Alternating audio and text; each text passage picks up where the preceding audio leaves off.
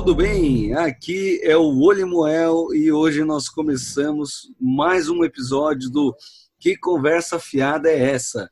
Que conversa fiada é essa? Que conversa fiada é essa? E hoje, como não poderíamos deixar de continuar uh, de desenvolver o tema do Covid-19 coronavírus. É, hoje a pauta é uma pauta muito boa, muito interessante é, dentro do tema do Covid, é vida versus economia. Foi uma discussão grande essa semana, tivemos todos os grandes meios de comunicação falando sobre isso, é, embates fortíssimos, é, esquerda versus direita, é, trabalho versus quarentena e tudo mais. E começando com isso, a gente inclusive é o tema que eu queria passar para vocês desenvolverem, meninos. Nosso amigo aqui, Botones, é, o nosso amigo Drago e o Petresco. Ai, ai. Petresco é um convidado que chamamos é, lá do Chile. Ele tem uma visão latina Opa! fora do Brasil e com certeza vai vai fazer, vai estourar a boca do balão hoje aqui com a gente. É, queria inclusive, se vocês me permitirem, posso começar pelo pelo Petresco? Com certeza. É, queria saber. Não. Ai minha nossa. queria saber de você, Petresco, é, o que, que você está achando da atuação das organizações mundiais é, nessa crise? o que, eles estão fazendo, deixando de fazer? O que você acha? Bem, minha, minha visão sobre isso é que o sistema ONU ele não foi desenhado por, um, por uma interconexão entre os, os distintos mecanismos lá, lá dentro. E isso fica absolutamente claro é, no, numa crise como essa. Então, você tem a Organização Mundial de Saúde, basicamente dando um status do que está passando e colocando os perigos associados a isso e jogando mais a, o foco da área médica. Mas, por outro lado, você tem, para você fazer alguma ação ou algum tipo de intervenção, você precisa passar por outros mecanismos. E, obviamente, a ONU é um sistema, como todo sistema é, intergovernamental, até mesmo governamental, é extremamente, é extremamente burocrático. Então, e além disso, a ONU ela não foi desenhada para esse tipo de evento. Então, obviamente, você tem que dar os parâmetros para os governos tentarem agir, mas ao mesmo tempo a resposta não vai vir deles porque eles não foram desenhados para isso. Então, o que eu acho é que é, essa crise vai mudar todo. Não, não, não sei se vai chegar, chegar a mudar, mas deveria mudar muita coisa das atuações das organizações internacionais, porque a gente tem aqui uma ameaça global tão grande quanto o terrorismo, tão grande quanto fome, tão grande quanto guerras, e a ONU deveria ser esse ator de, de, de fazer a interconexão e de buscar pelo menos uma, uma arbitragem entre os distintos países. Mas eu acho que isso está absolutamente longe de acontecer, não vai acontecer, e, e basicamente a gente está num sistema, num sistema totalmente. É, o sistema é, é foda. Sem arbitragem nesse sentido. Então é cada um, cada país por si, e, e que se defendam todos como podem. E eu acho que o vírus ele não reconhece fronteiras, e esse, essa falta de, de coordenação acho que vai afetar muito não só o número de vítimas, mas também todo o impacto econômico do vírus no mundo. Então, acho que a ONU não foi feita para isso. Acho que não, sei se a gente deveria culpá-los por isso, porque é, eu acho que não, não, é, não era o foco deles, nunca foi. Acho, e mas não só deles, mas de ninguém. Mas ao mesmo tempo demonstra como todos nós estamos absolutamente expostos para para emergências sanitárias, não só o Covid como os outros. Posso, é, é, eu assim, entrando aqui é, na, com, na fala do nosso grande Petresco, é, eu considero que a ONU ela tem um olhar muito mais forte para questões que visam o longo prazo do mundo. É, porém, vira e mexe você vê algum ou outro assunto que a ONU acaba intervindo em questões de curto e médio prazo. Acho que neste, nesta situação, na crise que estamos vivendo hoje, a minha opinião é que eles, diferentemente de, da forma como eles atuaram há pouco tempo atrás, em outras crises recentes, eles abriram mão de uma conversa não sei porquê, mas que dependendo do ator que fosse a origem do, do, da causa, a origem do problema, eu não tenho dúvida que eles teriam agido de maneira mais é, agressiva, ou melhor, agido, porque hoje eles não agiram nada. Thank you very much. É, eu quero passar a palavra agora para o Botones, que está pronto aí para fazer o seu parlatório aí. Manda bala, Botones. É, olá, olá a todos. É uma honra aí estarmos novamente aí nesse terceiro episódio. É, aí agradecer a presença do, do nosso querido é, Petresco, que, que vai dar uma visão um pouco mais global aí da crise, né? Eu queria começar aqui dando minha aqui uma salva de palmas aí para toda a galera que é, que está imune ao vírus, né? Eu acho maravilhoso, aí não está sendo divulgado, né? Atendente de farmácia, atendente de açougue, padarias, né? Padeiras do Portugal, Portugal está salvo aí, né? Bombeiros, polícia, motorista de Uber e uma menção honrosa ao entregador de iFood, né? Todos imunes ao vírus. Parabéns. Ih, rapaz, que loucura! Falando em organizações mundiais, até teve. Eu queria é, trazer uma entrevista que eu vi com o Mourão. Bom dia! É, ele, ele foi, foi feita uma pergunta mais ou menos nessa linha é, que nós estamos discutindo aqui nessa primeira pauta. É, é, perguntaram para ele: você, você entende que o, que o governo brasileiro agiu é, de, de maneira atrasada, vamos dizer assim, ou, ou deixou de fazer alguma, alguma ação de forma antecipada, né? E o Mourão, na minha visão, é, é, uma pessoa um pouco mais, um pouco não, muito mais lúcida que o atual presidente, né? Ele, Bom dia! Me parece que o, o vice-presidente Mourão ele, ele pensa mais antes de falar, é uma pessoa um pouco mais articulada. Bom dia! Uh, eu particularmente já participei de, de alguns calls aí de mercado, onde ele se expressa muito bem na, na língua inglesa, enfim, uma pessoa um pouco mais gabaritada, né, para estar tá na frente aí de um, de um, de um país do tamanho do nosso.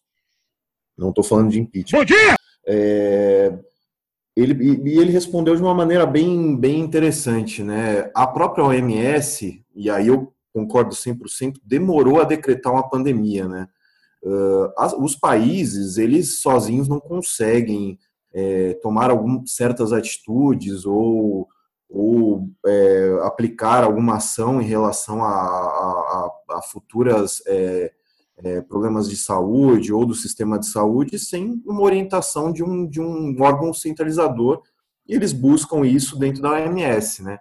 E, e o, o Mourão foi, foi bem, bem claro no que, no que ele fala. A OMS demorou para decretar que o bagulho estava pegando fogo, que o bagulho era sério. Só então os países começaram a, a, a se mexer, né? Então, em outras palavras, a gente tem que se perguntar: será que a gente consegue depender da OMC para tomar as atitudes certas ou, ou cada, cada um que se vire nos 30 e entenda da melhor forma o, o tamanho da pica, né? Até, então... Eh, desculpa, é, o, o que eu entendo é que quando uma organização tão importante quanto a ONU e os seus braços, a OMS, a OMC e tal, deixam de tomar uma, uma ação, por mais que eh, eh, ninguém ninguém tá falando, nossa, é, puta, a ONU tinha que ter falado pandemia um mês atrás. Não, eles poderiam ter começado escalando o, o, o, o discurso deles ao, ao, ao passo que a coisa vai desenvolvendo. É, mas quando eles deixam de falar, eles deixam de agir, eles acabam perdendo muito protagonismo. E não ter um grande protagonista num momento como esse acaba dando muita abertura, dando aso a para você é para você cada país tomar a ação cada que achar vira. É, é verdade, né? E para concluir aqui, eu vou passar lá para o Drago mas e a gente vai explorar nos próximos temas. É, a gente tem que estudar muito bem cada país e como ele está reagindo, e aí eu estou falando em termos de população, né? É, a Itália não tem os mesmos números que. É, e eu não estou falando nem de, de, infectados ou mortos, eu estou falando de sistema de saúde. É, é, a Itália ela, ela, ela é um grande exemplo de país é, com, com, idades avançadas, né, com maioria avançada. Velho pançudo! Se não me engano, é o, é o país da Europa com, com maior número de idosos, né? E obviamente já está mais do que comprovado que o vírus ele, ele, ele, ele, ele é mais é, mortal nessa nesse pessoal dessa idade. E a, e a Itália ela não tem é, nem metade da estrutura que tem o Brasil em termos de, de leitos para UTI. Então, eu acho importante a gente explorar, a gente vai falar de economia aí, mas, mas entender é, como é que a gente encontra a que se pese o fato do, do, dos idosos serem um grupo de risco, como é que a gente encontra diferentes números, pelo menos até o momento, né? Até, o, até os números atuais, como é que a gente encontra diferentes é, consequências em, em cada país, né? Ainda mais nos asiáticos ali, que o Japão me parece que é um país que, que até o momento não está sofrendo e não está fazendo quarentena, né? Então é muito, é muito importante que a gente entenda é, basicamente cada região, é, como, que ela, como que ela deveria se portar, é, porque está tudo muito, muito obscuro ainda, né? A gente ainda está vendo os números serem calculados e tudo mais, mas eu acredito, por fim, que cada país ele, ele deva agir de, um, de uma forma, né? Drago, meu querido, você está meio quieto ainda aqui. Opa! Chega de sentimentalismo! Ah! Eu não sei se você bebeu muito antes de começar aqui, mas você, por favor, quero ver você inflamado aqui, chutando o pau da barraca de chileno, da porra toda. Não, vamos lá. Aqui é muita, muito comentário de qualidade, né? Dê a é... sua opinião. Eu acho que, como disse o nosso amigo Petresco aí, eu concordo com ele que a ONU e as organizações globais como um todo vão ter que repensar a sua atuação depois do, do dessa pandemia aí. Porque a gente viu que a ONU nos últimos tempos está envolvida em polêmicas muito locais, na minha opinião.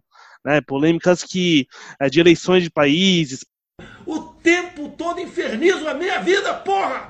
Polêmicas que de coisas até regionais de estados mesmo, que tudo era assim, ah, vamos ver o que, que a ONU acha disso. Vou fazer um, vou protocolar aqui um, um, um ofício para a ONU me falar o que, que eu devo fazer.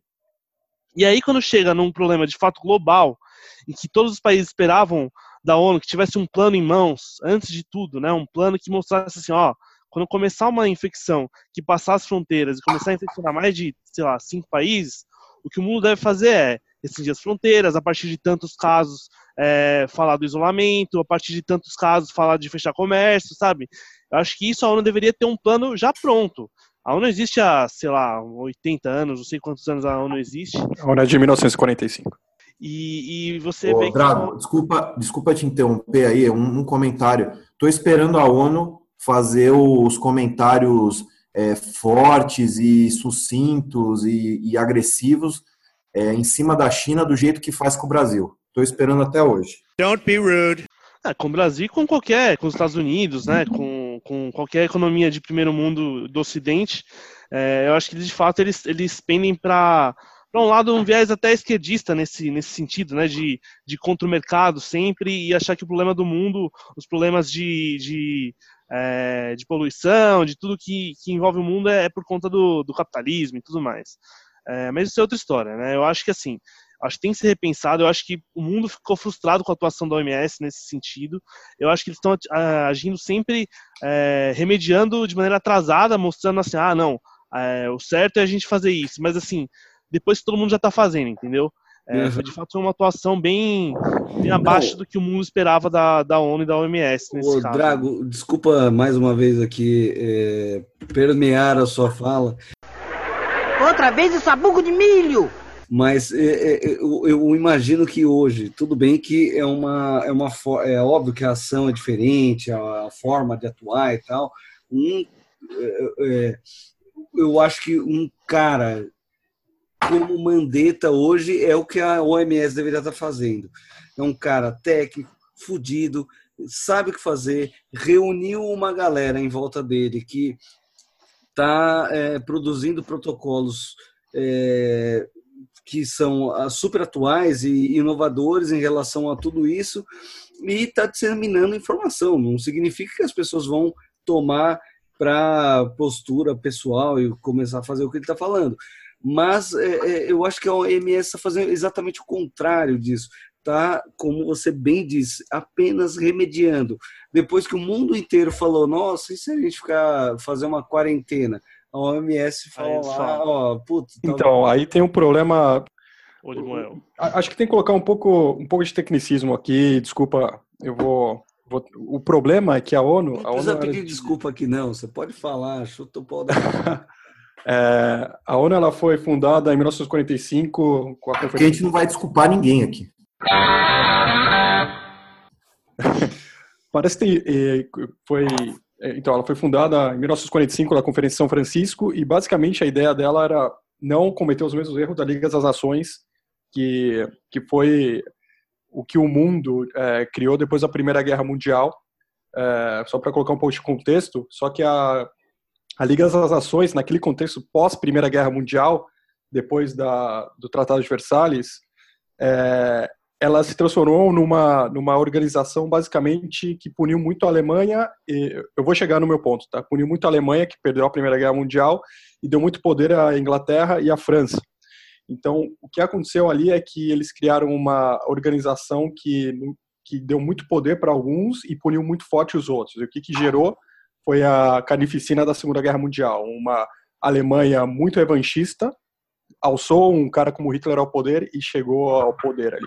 O que acontece é que as Nações Unidas, a, a, a Liga das Nações, ela era o que a gente chama de toothless, ela era sem dentes. Chaves, você leu inglês? Ou seja, ela só podia dar é, vamos dizer assim, recomendações, mas ela não poderia ter nenhum, nenhum tipo de, de. Porque o sistema internacional ele é anárquico, ou seja, nenhum, nenhum país pode é, romper a soberania do outro.